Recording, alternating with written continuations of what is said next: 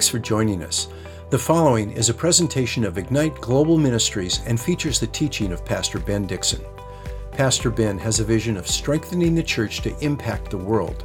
He serves as lead pastor at Northwest Foursquare Church in Federal Way, Washington.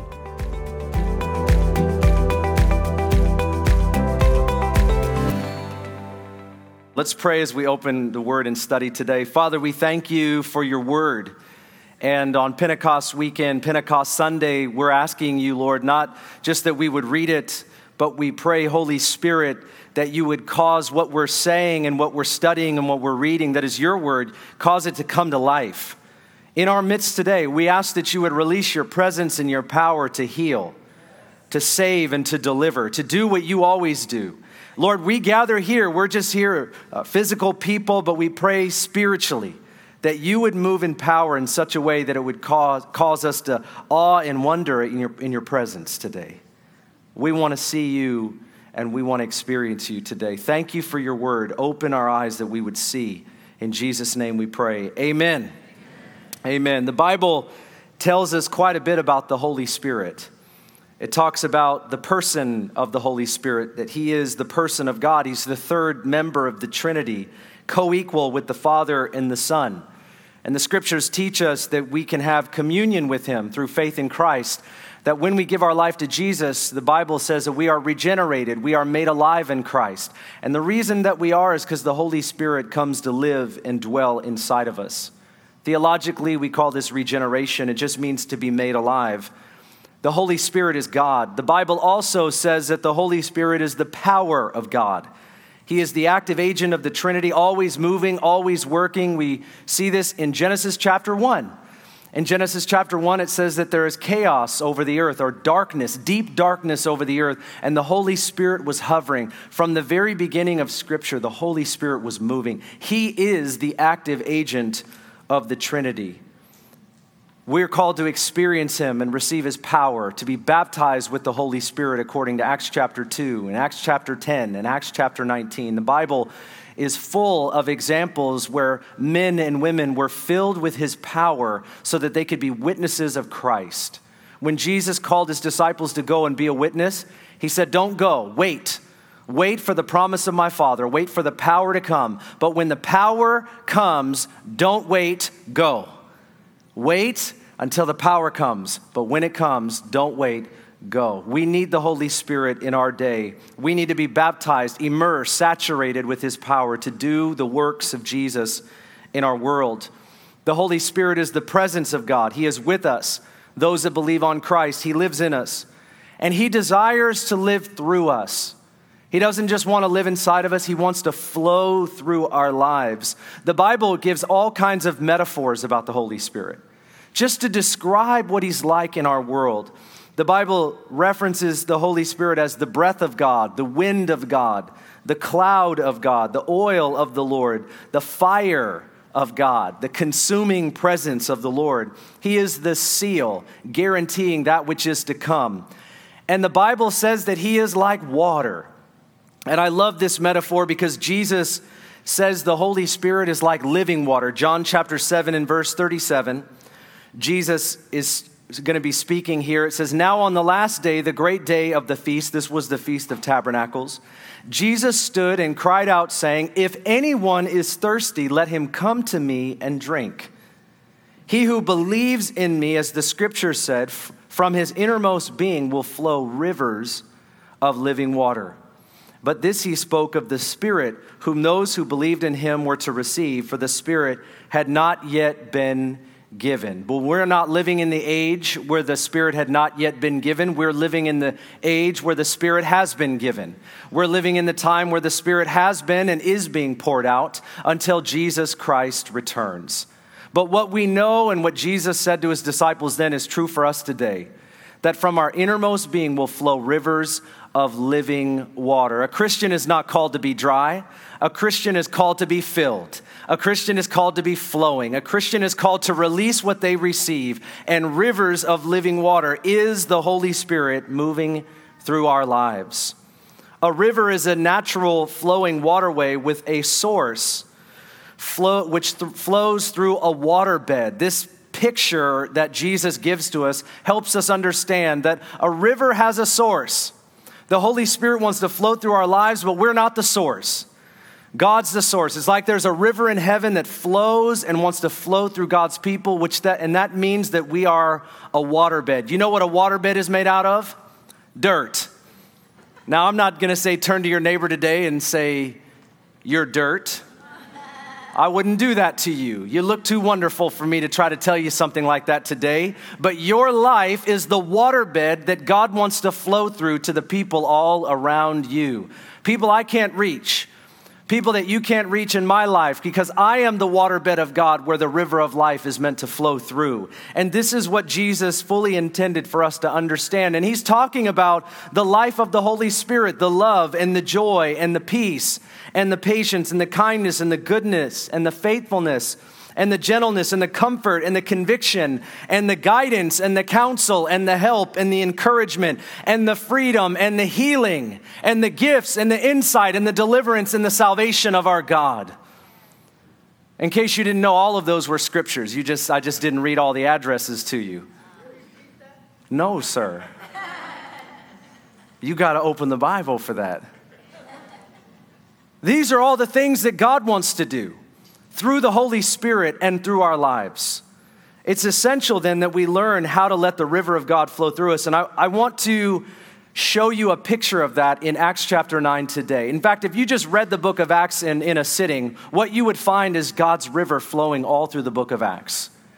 God's river of his Holy Spirit. Some translations, or in the beginning of the book of Acts, it might say the Acts of the Apostles. It's better stated the Acts of the Holy Spirit through the apostles through the riverbeds. It's the river through the riverbeds. And so today, I want to share with you a very well known story in Acts chapter 9, which is about a man named Saul who is on a journey to Damascus with permission from the Jewish council to throw Christians in jail. He's a persecutor of the church. We know him as the Apostle Paul, but this is where he was converted. This is where he encountered the Lord and his life was changed forever and he has this supernatural encounter. And I'm not going to read that part of the story to you, but what we know is as he's on his way, there was a blinding light from heaven that shone around him. And it struck him so much so that he could not see. And it says he was blinded. And what I believe is that's the Shekinah, that's the glory of the Lord that encountered this man and it fried his eyes. He could not see. He was blinded and he was thrown down to the ground and he heard a voice from heaven Saul, Saul, why are you persecuting me? And he looks up and he says, Who are you, Lord? And he says, It is Jesus, the one that you are persecuting. He's on his way to put followers of Christ in prison. And now he's having a conversion of sorts. Now he's realizing that he was wrong. Now his heart is arrested by the one and true God. And we pick up this story right after Saul is led into Damascus and he has to be taken there by his companions because he's blind. And he's waiting in a house for someone to come and pray for him. And I want to talk to you out of this passage in Acts chapter 9 and verse 10 about a man named Ananias. And we will see the river of God today. Verse 10 says, Now there was a disciple at Damascus named Ananias, and the Lord said to him in a vision, Ananias. And he said, Here I am, Lord. And the Lord said to him, Get up and go to the street called Straight and inquire at the house of Judas for a man from Tarsus named Saul, for he is praying, and he has seen a vision of a man named Ananias. That's you. Come in and lay hands on him so that he might regain his sight. But Ananias answered, Lord, I have heard from many about this man how much harm he did to your saints at Jerusalem. And here he has authority from the chief priest to bind all who call on your name. And he doesn't say it, but he means it, including me. But the Lord said to him, Go, for he is a chosen instrument of mine to bear my name before the Gentiles and the kings and the sons of Israel, for I will show him how much he must suffer for my name's sake. I, I think he got excited right there. He thought, Suffer, Lord? I'm, I'm going to go. And the next verse says, so Ananias departed, and he entered the house after laying hands on Saul. He said to him, Brother Saul, the Lord Jesus, who appeared to you on the road by which you were coming, has sent me so that you may regain your sight and be filled with the Holy Spirit. And immediately there fell from his eyes something like scales, and he regained his sight, and he got up, and he was baptized, and he took food, and he was strengthened. I want to make some observations in light of our message today as we see the river of life flowing through a man that we know not. Ananias is not talked about before this. There is another Ananias, but we're not going to talk about him today. You can reference that in Acts 5. That's a whole nother story.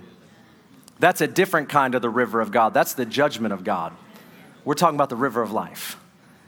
And we see the river of life flowing through this man. And I want to give you four observational points. The first is the Holy Spirit will use you. The Holy Spirit will use you. This is not rocket science, but we want to lock this in today because as we read the Bible, something is absolutely certain God uses people. God uses people to accomplish his will and his plan. When Jesus speaks to Paul from heaven, I'm going to call him Paul. Uh, we just wonder why not just secure the deal right then and there. And I want to paint to you a picture that I think is really important for us as Christians. And just in my mind, I think maybe a lot of you are like me, not all of you, but I'll bring you into my thinking. And I see this sort of as a, a little bit of a conundrum. I see this story as a little bit of a, a God being utterly patient with his people. I mean, I just think of myself like I'm not always uh, the most quick to move on God's plan or God's will. I would like to tell you that I am. Sometimes I am. God speaks and I move. But sometimes I'm like you and I go, Lord, is that you?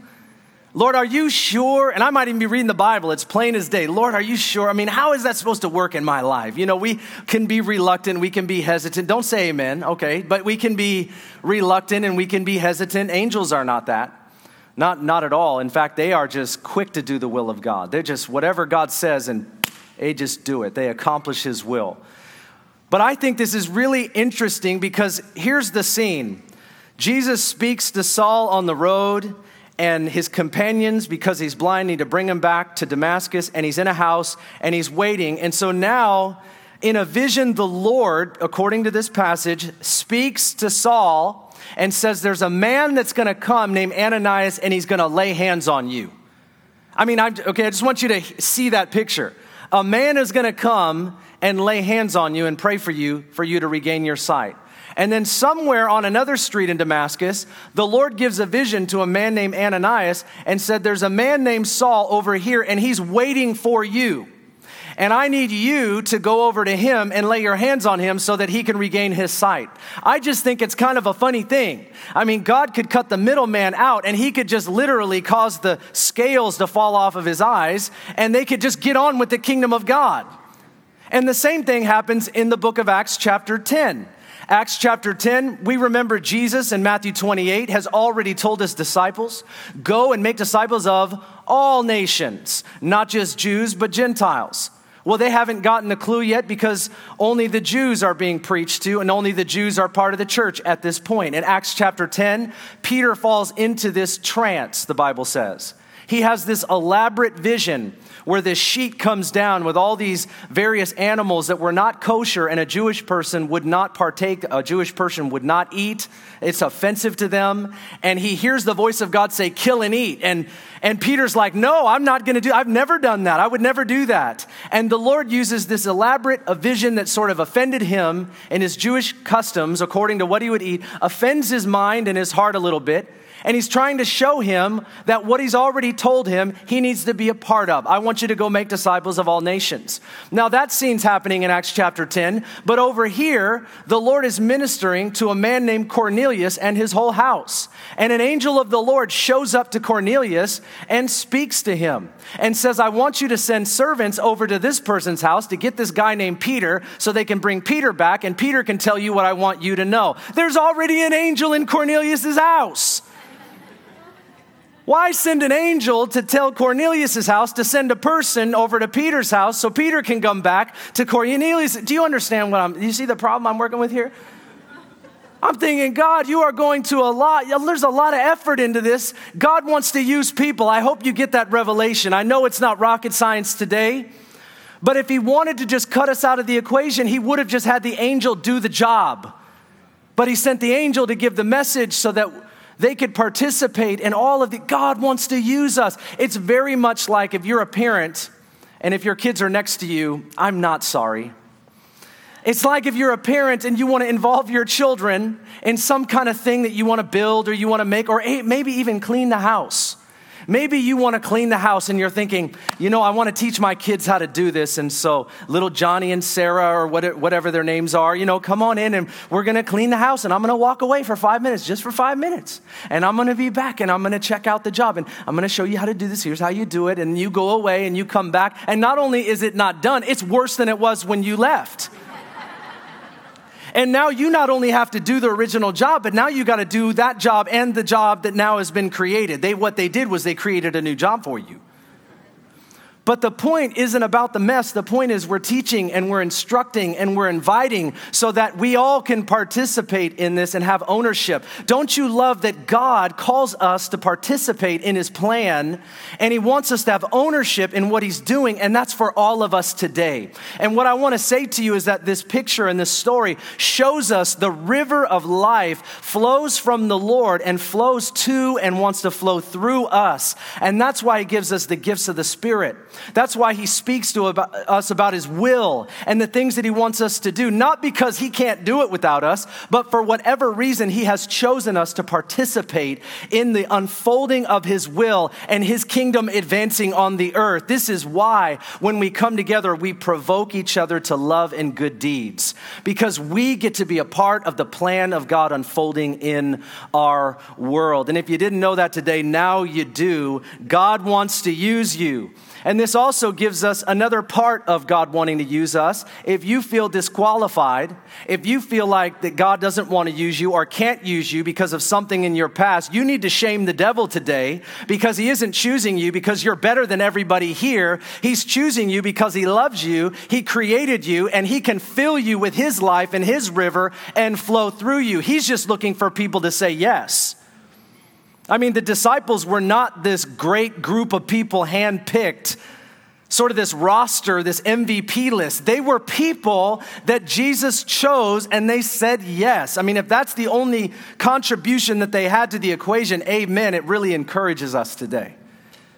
If you feel disqualified, if you feel inferior, you do not need to feel better than, but you need to feel like you're right on par. God wants to use you. I'll tell you, there's a difference between confidence and arrogance. Confidence says, I will and I can. Arrogance says, I can do it better than you. And there is a huge difference between the two. We're not trying to be better than anybody, we're just trying to be used of God. And the Holy Spirit is the river of life who wants to flow through us. Ananias is some random common guy. We never hear about him again. In fact, that could have been the only vision that God gave him, but don't you think that's a pretty awesome opportunity? I don't think he got to the end of his life and said, Oh, shucks, I was never used for anything significant. You got to pray for the Apostle Paul, man. I mean, if that's the only person you get to pray for and the only vision that you ever get, praise God. I wouldn't want to miss that one, though. I wouldn't want him to skip over my house. Why did he choose Ananias? You know, here, I'm just going to give you a very simple observation. I think he chose Ananias because he was local. It says, There was a man in Damascus named Ananias. That's all it says. It says his name and where he was located. He was just on the next street over. I'll tell you what, God sometimes simply chooses us because we're on 22nd and this here is 21st. Sometimes the Lord just chooses local people that are humble enough to say yes and respond to the plan of God. Isn't that amazing that we get to be used by God in the days in which we're living? The second thing here we see is the Holy Spirit will speak to you. We see in verse 10, it states that the Lord spoke to Ananias in a vision. And Ananias said, Here I am, Lord. Having the Holy Spirit flow through us means that we are prayerful and we are mindful of the voice of God. Where do we direct the flow of God's river in our lives? To whom do we bring that river, that flow, that water, that life? He wants to speak to us. He wants to tell us. It could just be anybody and everybody that we encounter in our daily life, but He has special assignments. He has things that He wants us to be aware of and attentive to. And, and you may be saying today, I don't know how to hear the voice of God. Well, we start in Scripture. Scripture is the eternal voice of God. Scripture, there is whatever we might hear from the Holy Spirit is not to be equated with the word in, in any way, shape, or form. But I would tell you, in, in the parameters of what the scripture lays out clearly about God's will. The Holy Spirit does want to direct our attention to specific things in this life. And if you're confused about that or you don't know anything about that, I heard of a great book that I would like to recommend.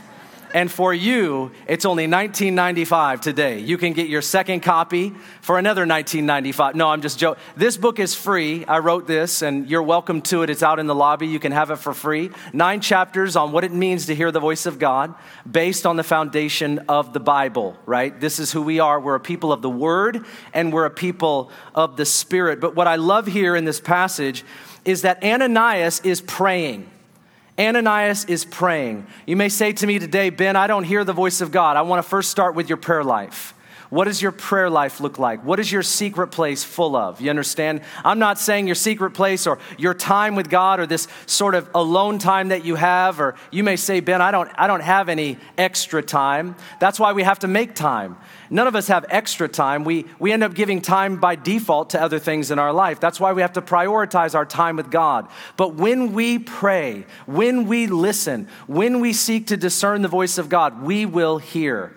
God is always speaking to us. I don't mean like every second of the day, but God is speaking to his people. He is directing traffic. He is helping us to know His will. He wants us to speak to this person, and He wants us to do that. And He wants us to be able to hear His voice. I believe that with all of my heart. I don't hear His voice every single day, but He hears mine every single day.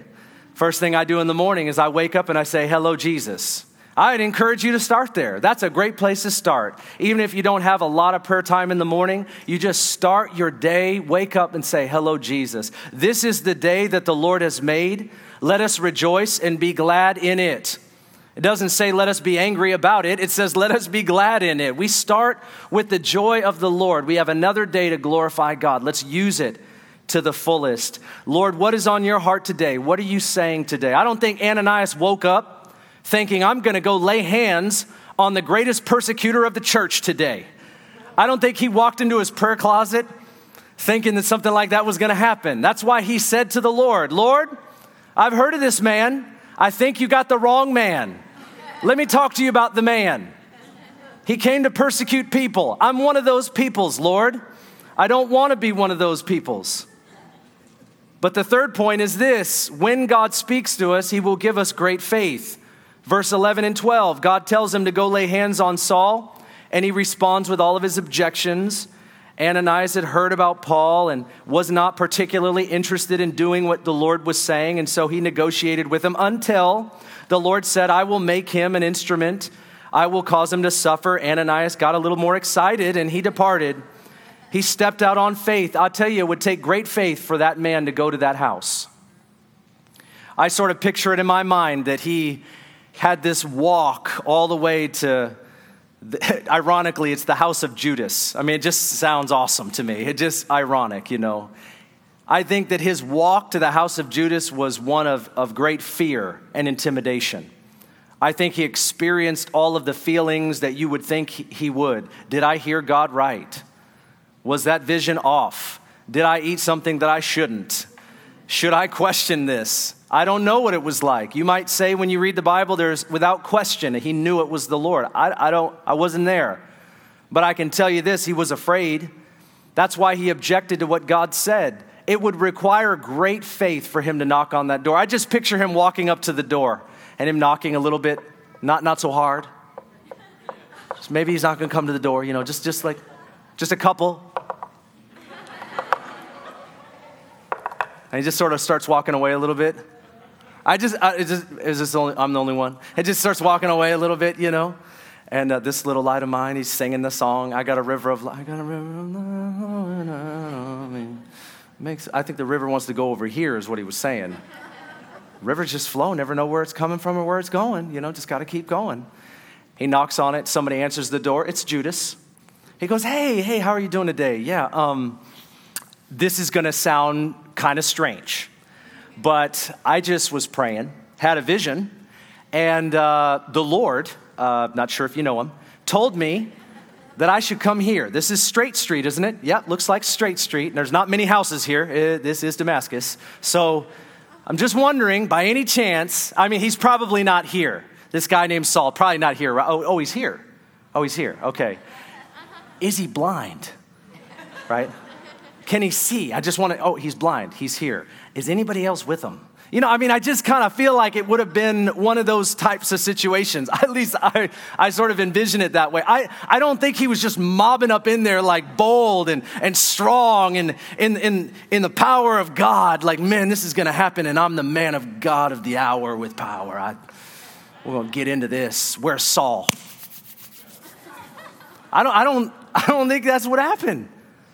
I think God gave him faith. And I want, I want to say something here. Listen, when you hear the voice of God and God calls you to do something, you are going to have doubts and you are going to experience fear. And I know there's this time where people say, oh, you're never going to experience fear. You're not supposed to have any fear. We're not supposed to harbor fear. We're not supposed to surrender to fear. We're not supposed to yield to fear. We're supposed to confront fear. We're supposed to understand that fear and doubt comes, but it's the threshold that we step past because we have faith. There are a lot of reasons why that we can have to not do the things that God calls us to. I'll tell you, my wife and I, we're not particularly interested in getting licensed to take care of even respite care and, and, wherever this goes of foster care. It took a lot of faith. Do we have time? Should we really be doing this? I do not want to go through their diversity training. You should see my eyes roll when we did. Oh my gosh. My wife's like stop it. We just have to watch this. Okay. I don't need that. It's hard enough. Just a sandwich. You know right in the i'm i mean i believe praise God, I believe in diversity, but the training, it's just, it's, it's a, a, different worldview. You understand what I'm saying? If you don't, I'll disciple you later. I don't. But after three hours of that, I just felt like baptized by not the river of life. I thought, we get it. we get it. We're still sharing Jesus with them. I'm just telling you. Is that, we can edit that, right? No, I'm just. I'm thinking, hey, we want to take care of kids. But it takes a lot of faith for her and I to say, we're going to do this. We have time for this. We feel like the Holy Spirit spoke to us in August or July of 2019. So this is just a fulfillment for us of what we feel like the Lord put in our hearts. It's not this thing where we really want to do. No, we believe that if God puts something in our hearts, we've got to step through that door. We, we face the fear, like, can we really do this? It's not fear of, of like, of what might happen. It's fear of like, do we have the time? Are we not going to be able to follow through? I mean, is this just going to be something we spend all this time to do and then it's a waste of our time? You understand the doubts start to come, but I'll tell you what the Lord wants to do when He speaks to you. He wants to give us faith so that we can cross that threshold and keep walking. Doubt is an experience, fear is an experience, but it is not supposed to be our ongoing reality. It is not our Lord, it is not our master, it is not the voice that we yield to, but it is a voice that we will hear. We acknowledge it and we move beyond it. God will give us great faith. It took a lot of great faith for Ananias to step up to that door. It took a lot of faith for him to walk through the door. It took a lot of faith for him to lay hands on this guy named Saul. Don't you, don't you know that today? I don't believe that he was just absolutely walking into that day thinking, I'm the, I'm the guy. But what happens when we do what the Lord tells us to is the Holy Spirit will flow through us. And that's my fourth and final point today. Verse 17 and 18 Ananias goes to see Saul. It says he lays his hands on him, and the scales, or what looked like scales, fell from his eyes, and his sight was restored. I, I believe the scales were actually the, it was a burn the glory of God fried his eyes, the Shekinah of God. And it just, the, the, I mean, this is a regeneration. This is a supernatural miracle. God can do those. And he totally, completely heals his eyes. I bet you he had 2020. I bet you he had better than 2020. I bet you that was the ultimate laser, LASIK surgery. You understand? If you want to know where LASIK comes from, it's the Bible, right there. It just in the Holy Ghost, you know. That's that's what it is. I, I might be not telling the truth today, but I, most of it's true. That part of it, I don't think so. But that's good LASIK surgery. I'll take that. Throw these glasses off, you know. I might have to find them later because it didn't happen. But the scales fall from his eyes, and he lays hands on him. When he lays hands on him, the river of life touches him. The river of life. There's no magic in, in the hands. You understand? There's, it's not like the glory hands. He doesn't, he, he, does, he doesn't walk around with glow, glowing hands. He doesn't walk around with power in my hands. Grab my power hand. He, he doesn't walk around like that. He knows there's something that will flow through him. He knows there's something greater than him. This is what we're talking about today. On Pentecost Sunday, we're saying that the Holy Spirit wants to use us. The Holy Spirit just wants us to know that, believe that, and step into those particular moments where God can do more than what we can do. Aren't you in situations right now where you need God to show up? I, I, I'm gonna step down I'm gonna come back up. You live in my world, I live in your world. And there are situations, specifically when we insert ourselves into the lives of other people.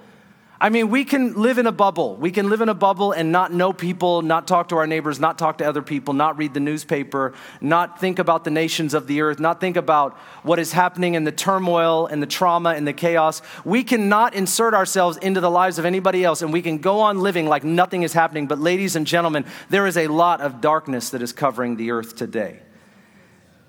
And God is telling his people, I'm a river of life. I'm the light of the world. Now you have the anointing of the light of the world. I, I want you to now go. I want you to be my representatives. I want you to go in power. I want you to release miracles. Last night we had a man walk in and he had never been to our church before. He'd never been here before. Somebody told him, You should come to this church. They have a Saturday night service. He just wanted to go to church. It was his second time, he told me and Jared, Pastor Jared, his second time in church. This is my second time in church. He's 27 years old. And last week he went to another church, but he couldn't wait till Sunday and he found out there was a church that had a Saturday night service. He walked in these doors. At the end of the service, he walked up to us. He said, That's me. I didn't know which part he was talking about. He said, That's me. So we spent about 15 minutes talking to him about the gospel of Jesus Christ that he came, that he died, that he rose again for the forgiveness of our sins. See, the river of God touched him, touched him over at that other church where he was, began to flow to him convict him, convince him, encourage him. Somebody else that was a Christian told him to come here. He came here. The river of God was flowing. The Holy Spirit was convicting him of his sin, convincing him of Jesus' righteousness, and showing him what he ought to do. And then last night, right here, right here, you just go ahead and, uh, in this gym, right there, right underneath the basketball hoop, this guy gave his life to Jesus and something eternal happened. Something eternal happened right here. But that's just this weekend. I could talk to you about last weekend. I could talk, this is just people coming here. What about us going there? This is just people coming. I don't even know how sometimes people find our church. I'll tell you why the river is flowing. A revival is upon us. If you're not jumped in, if you haven't jumped in the river yet, it's time for you to jump in the river. You can be mad about what's going on in the world. You can do that, but I prefer, and I believe the Lord does, that you jump in the river and start swimming down the current it's time to accelerate in what the Lord is doing. There's a lot of bad. We can focus on that.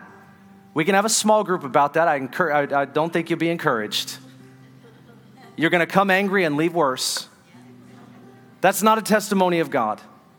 I'm not acting like things aren't bad. I'm telling you there's something greater. That's what church is all about. We're saying that there is something greater than what is happening in the world. We're saying there's someone more powerful. We're saying that there's someone with solutions. We're saying that there is something that God is doing, even though we may not see it right now. God is at work in our life, God is at work in our world, and He's asking us, He's inviting us to jump in the river. He's telling us, and here we are. He's saying, I want you to be a riverbed of my power, of my glory, of my message, of my life, of my love, and I want that to touch everybody and He gifts us with the Holy Spirit. We have the presence of the living God living in us. Now we get to make choices as to what that looks like in our life. Ananias laid hands on Saul, and it says he was filled with the Holy Spirit. I went to a young adult camp one time several years ago, and I was preparing. I wasn't the speaker that night, I was the next day. And I spoke at a lot of places, a lot of camps and conferences and churches, and I would always pray, and I always do, get a word from the Lord. What are you saying? What's the scripture you're giving me? What do you, what do you want to do? In addition to a message that I, might, that I might bring. And sometimes He doesn't want me to bring a message, He just wants me to minister. And all I'm doing when I minister is I'm asking the Holy Spirit to do something. Lord, if, if I stand up, will you show up? That's what I'm trying to say here. Because I know without that happening, nothing else good's coming. It's just a pep talk, it's just an encouragement. It's, it's a yawn, it's a check in the box, let's go home. We want more. And so I prayed, Lord, what do you want to do? And he said, Look at your, I heard the Holy Spirit say, Look at your hands. I looked at my hands. My hands were glowing in the Spirit. It's just kind of a funny thing. I mean, I thought, I thought, ooh, that's a beautiful thing.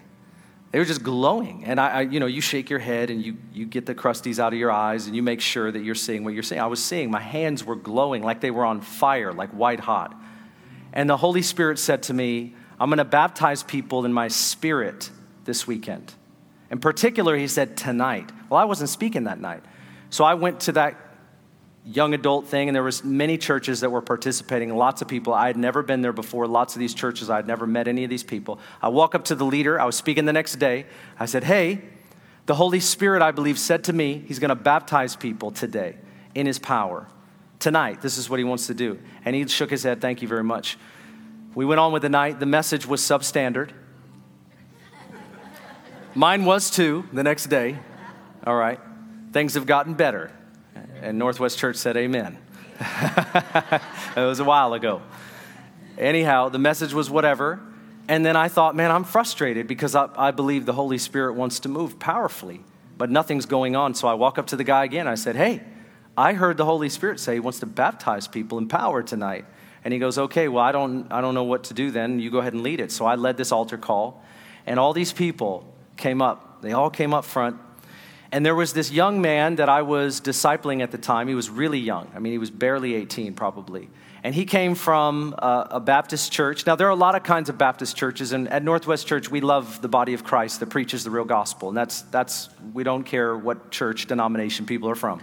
So don't hear me say that. But he was from a church where they taught him that what we preach and believe is of the devil, and we're probably not saved. And so he comes up after this pitch about the Holy Spirit, and I put my hands on him. And as I put my hands on him, within seconds, he begins to speak in tongues. He begins to pray this beautiful heavenly language. I mean, it was not just like a kind of heavenly language. It was like a, it was a full blown language. It wasn't like a da da da da. I mean, he just went blasted some language, and I was just praying, you know, and and and I, I didn't come up, uh, I didn't come up to, to breathe. You know, I was just drowned in, in my prayer. And he sort of comes to, like he was in some stupor, some drunkenness or something. And he goes, What just happened? I said, Well, man, you got baptized with the Holy Spirit and you spoke with new tongues. And he says out of his mouth something like this Well, I don't believe in all that. I said, Well, you're going to have to change your theology now. Isn't that like the Lord? You come in one way, amen. This is Saul on the way to Damascus. He's not thinking there's going to be a light that's going to shine from heaven. In fact, this guy's memorized the Torah, he knows it backwards and forwards. He's smarter than everybody in the room, but he has not had an encounter with the living God. And when he did, he was humbled. I can tell you from that day forward, Saul was humbled to the point where in Philippians chapter 3, he would say, All that I have and all that I am. And he knew he had more than everybody else. He said, I count everything that I've learned and everything that I have as dung. And I won't interpret that for you, but you know what that means. He said, I count it all, but that I might know him in the fellowship of his sufferings and the power of his resurrection. His heart was drawn to something greater, and it wasn't based on him his knowledge, what he can do. He had encountered something that was greater. I want to tell you something. I want to know the Bible just as much as anybody else. I want to understand the Word of God, but if we don't have an encounter with the Holy Spirit, if we don't receive and release the life of the Holy Spirit, we, we will just know stuff in our heads and quickly become the Pharisees that we read about that constantly confronted Jesus, the Son of the living God, throughout the Gospels. This is not our lot in life. Our lot in life is to be filled with the Holy Spirit and to release what we receive. This is what God wants to do. So many stories I've had where I just show up and the Lord does something. I've seen it happen again and again. It just feels like I stumbled over things and, and I watched God do great and mighty things. That's my testimony. My testimony is that He can take the weak and the foolish things of this world and confound the wise. Is that your testimony today? That God can take the weak and the foolish things and he can confound the wise. He can use anybody to do anything but He calls us to believe, He calls us to receive, and then release the river of God in our lives. Would you stand this morning? I want to say this to you as we close. Jesus said, on the last day, the great day of the feast, the Feast of Tabernacles, he stood and he cried out, saying, If anyone is thirsty, let him come to me and drink. He who believes in me, as the scripture said, from his innermost being will flow rivers of living water. Today, I want to ask you are you thirsty? Are you thirsty for more? Are you satisfied with where you are? Do you want God to do more? Or are you just fine? The land of good enough is not the right place to be living today. The land of what I once did and had and what I've experienced and where I was. And we need to live in the land of, of the river of God. Just jump in the river and let Him flow through our lives. Our comment, our prayer to God is whatever you want to do, Lord, may I not hinder it. Whatever you want to do through my life, may I not hinder it by any sin or selfishness or attitudes or religious spirit that tries to block what you want to do. Whatever happened in the past is the past. All we have is today and tomorrow, maybe. And God's saying, I want to flow through your life today. As we pray today, let's recognize that some of us need to be baptized with the Holy Spirit. To be baptized means to be immersed, covered, saturated with His power. I'm not saying you don't have the Holy Spirit if you believe in Jesus. I'm saying that He wants to baptize you with the power of His Spirit to be a witness of Christ, to release the gifts of the Spirit. Maybe you're here and you're saying, I haven't been baptized with the Holy Spirit. Maybe you're here and you're saying, I think I have, but I've never prayed in a heavenly language or released the gifts of the Spirit. God can do that. He wants to do that too. We don't believe in a pressure culture emotionalism. We have emotions, but we don't believe in that. What we believe is asking for God to move. So here's what we'll do. I'm going to have some of our pastors will be here to the right, and we'll have some prayer ministers to the left. I want, I want to encourage you today that if, you, if you're in this place and you just know that you need something to happen, you, you need the Holy Spirit to baptize you, in Ephesians chapter 5, the Apostle Paul says, Be filled with the Holy Spirit. And that's in contrast to being filled with the world. He said, Be not drunk with wine, or be not intoxicated with anything for that matter, but be filled with the Holy Spirit. Sometimes we've been waiting and wanting and praying and it has nothing's happened. You might need some somebody to agree with you today. We're just Ananiases is all we are. Amen. All of us. I pray that God anoints our church to be a whole group of Ananiases that can go lay hands on the next generation that will be apostles and prophets and evangelists and pastors and teachers, that we would have literally a hand, that we would be marked by God to have a hand, to lay hands on the next generation, to see them be the greatest ministries that we have ever seen. But that's going to require us being filled with the Holy Spirit, not filled with self, not filled with the world, but filled with the Spirit of God. So I'm going to pray generally as we close today. And we have Connect after service. We'd love to join you. But we're going to have a time of sanctuary in here. So we have pastors available. We want to pray with you. And we believe this is a weekend of being filled. So let's pray together that all of us right now, where we are, would be filled. And if you need additional prayer, you can come forward right after this. Amen. Join me. Father, we thank you today on Pentecost Sunday. We just join with saints for thousands of years who have prayed for a fresh outpouring of the Holy Spirit to commemorate. And Lord, we might look back in the past and we say, Thank you, but today we say, Do it again. Today we pray that the precious Holy Spirit and His manifested presence would come with great power, that we too would be the riverbeds of life and life abundantly. Lord, that you could use us for every good work that there would be no hindrance. And we pray that you would just break the doors down in our soul that are holding back the river of God. We pray today that you would flow right here and right now. Baptize us with the power of the Holy Spirit.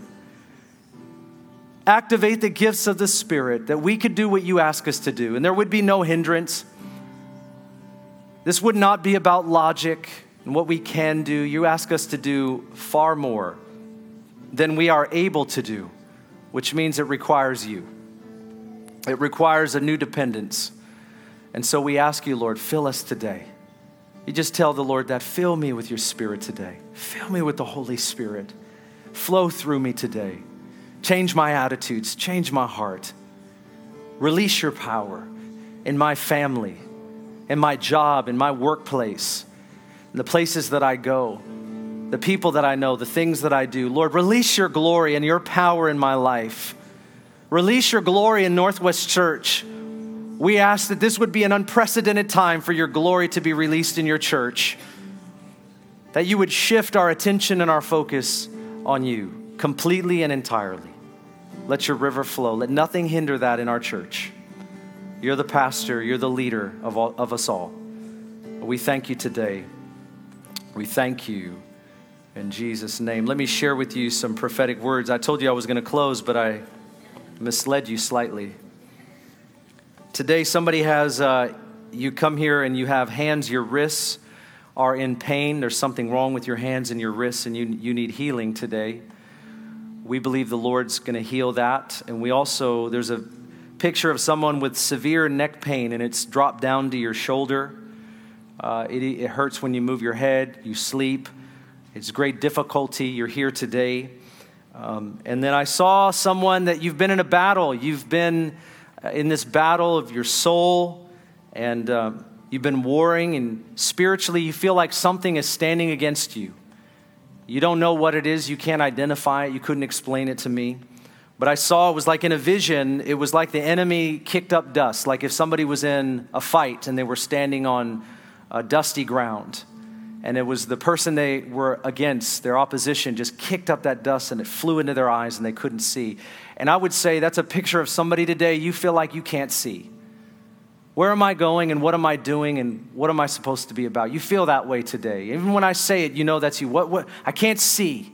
I can't see tomorrow. I don't know where I'm going. I don't know what I'm supposed to be doing. And that's you.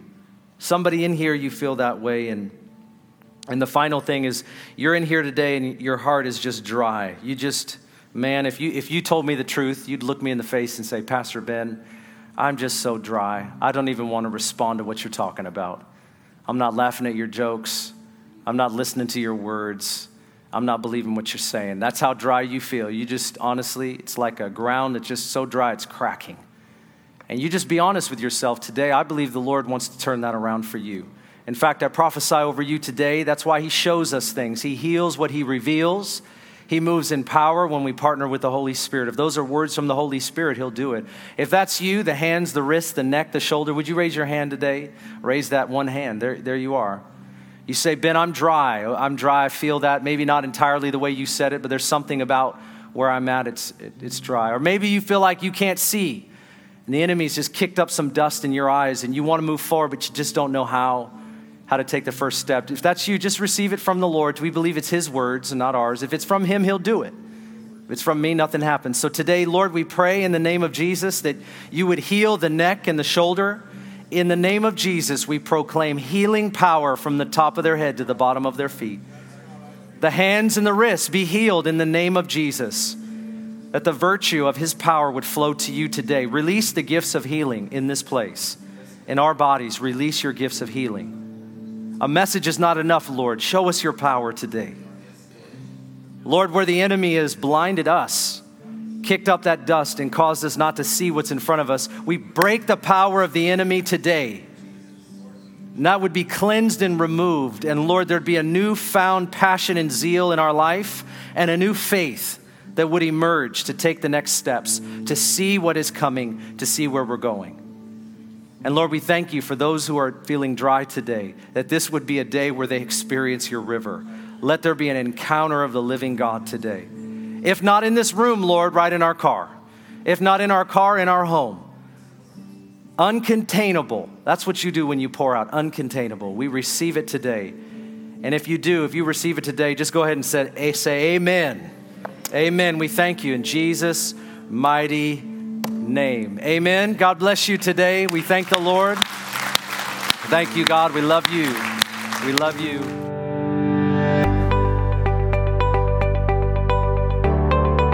Thanks for listening. If you'd like more information about Ignite Global Ministries, please go to our website, igniteglobalministries.org. While there, check out our Immersion Discipleship School and the books Pastor Ben has written.